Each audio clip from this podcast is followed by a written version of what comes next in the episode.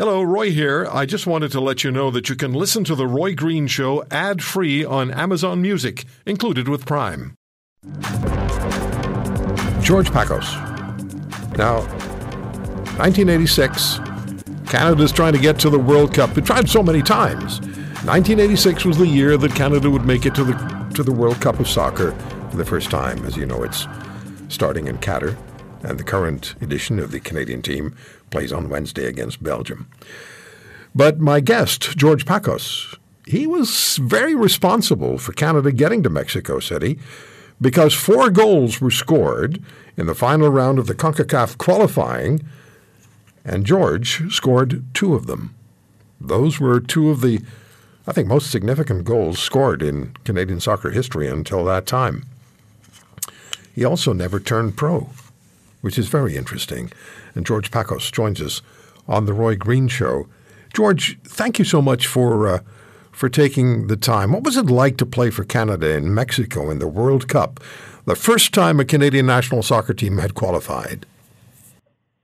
Well, first of all, thanks thanks for having me, uh, Roy. And and um, to answer the the question, there is it's unbelievable feeling, you know, putting on that Canadian jersey and representing your country in the first time ever at the at the World Cup. Sometimes I'm I'm actually lost lost for words, you know, being an amateur and working and stuff, and then you know working hard and, ma- and making it there was just a, a fantastic.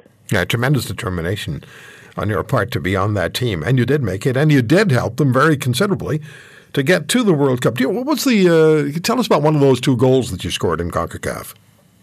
Uh, well, I'll try to make it short, but um, uh, first of all, uh, I played the first two rounds of the World Cup for Canada, and then and then the third round I got cut, and um, and of course, when I got cut, I said if they ever phoned me, I would never, you know, come back again. But then I was in uh, San Jose playing with um, with the Victoria Riptides, and I got a call from my wife and saying that Dale Mitchell got hurt and that they wanted me to fly in the red eye to Toronto and then fly to to Tegucigalpa, which which I did when I got to Toronto. The guys really uh, greeted me great and all that, and then we ended up um, getting to Tegucigalpa, and I didn't start that game. And then in the first half, John Catliff got he got hurt, and I was taking pictures. I always had a 35 mil camera with me, and everyone laughed, but I got tons of pictures to this day of everything I did and stuff, and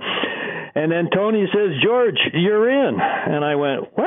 So, anyways, I went in and and in the second half, uh, Randy Ragan, uh, you know, uh, won a loose ball that uh, that they gave up and pinged it over to me, and I hit a left foot volley, and it snuck in the far corner, and we ended up. Uh, Tino made a bunch of great saves the rest of the game, and and we ended up winning one nothing. First time Canada's ever beat uh, Honduras in Honduras, so it was it was quite quite an experience. My goodness. Yeah, no, it's fantastic experience. I love the way you described it. I once asked a soccer player who scored a major goal to describe the, the event. He said, "I kicked it and it went in." that was that was the answer. That I that's all I got out of it. you know, I could have said, "Oh, I volleyed it in the top corner." No, it's great. Anyways, you know, the ground was so hard there that that I just just hit it perfect with the outside of my left foot on the volley and it, and a lot of spin on it, and it snuck in, and uh, we went on to to win. And then then the next game was in St. John, Newfoundland, and I got to start that game at midfield.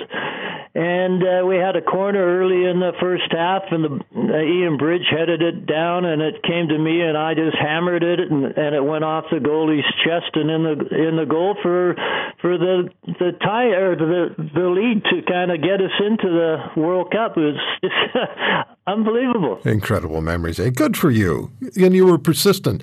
They cut you, and you went back, and you proved them wrong. That's always the best. That's the best medicine, eh? When you yeah. When... Well, I got cut. I also it it all started off as I made the made the Olympic team, and I same thing. I we made it to the Olympics, and then suddenly, you know, the Olympics said that that you were allowed to have professional players in. Right, right. So Tony Tony uh, Waiters brought some pros in, and I got uh, I got cut cut from the Olympic team and never did make it to the World or the Olympics. So I was kind of choked, and then getting cut again from the World Cup team. I, you know, I I had to prove something, and God darn, I did.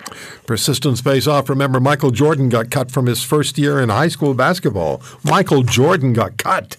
Uh, George, as you look at uh, this this current uh, Team Canada in um, Qatar, it's going to be massively hot. It's, it's tremendous pressure playing these soccer giants. Well, you know, you were there. You, you, you did it yourself in 1986 in Mexico.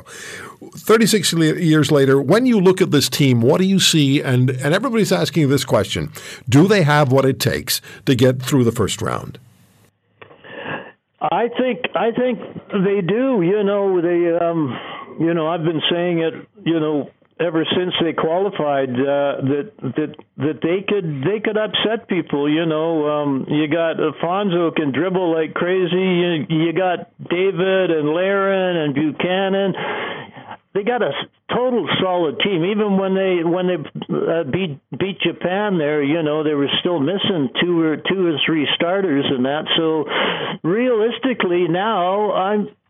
I think they do have a have a good chance. Belgium lost their you know their last game prior to uh, you know the World Cup, so you know anything can happen. Sometimes the ref will call a penalty, and that's it. You can defend the whole game, and then you get one chance penalty goal, you win one nothing. So anything anything's possible, and all these players are professional players. You know, they they do it do it for a living with some of the top top clubs in the world. So they're keen, they're ready. John's the hardest part for John is the starting eleven because he's got lots to choose from. Roy. Yeah, he does have a lot to choose from. And they, and you know, I was talking to an American uh, the, a couple of days ago, and he was talking about, well, the United States is going to do this, the United States is going to do that. We're good enough to win this, we're good enough to do that. And I said, remember, you lost to Canada. Remember when you go over there that you're over there, you didn't finish first. Canada did. So he didn't yeah. like didn't like to hear that.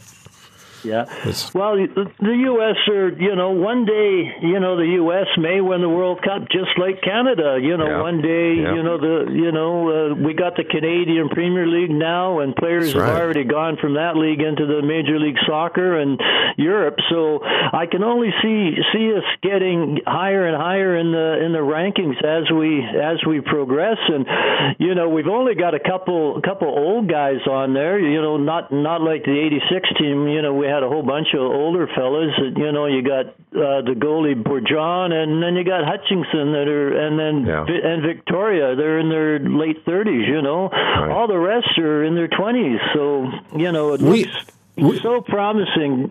I'm so happy actually to. I can hear it. I can hear it. I can hear it. They're so good. I hear it. Hey George, we may have to resurrect Al Michaels. Do you believe in miracles? 1980 Lake Placid. I, I do believe in miracles. Even if there's no beer over there, I still believe in miracles.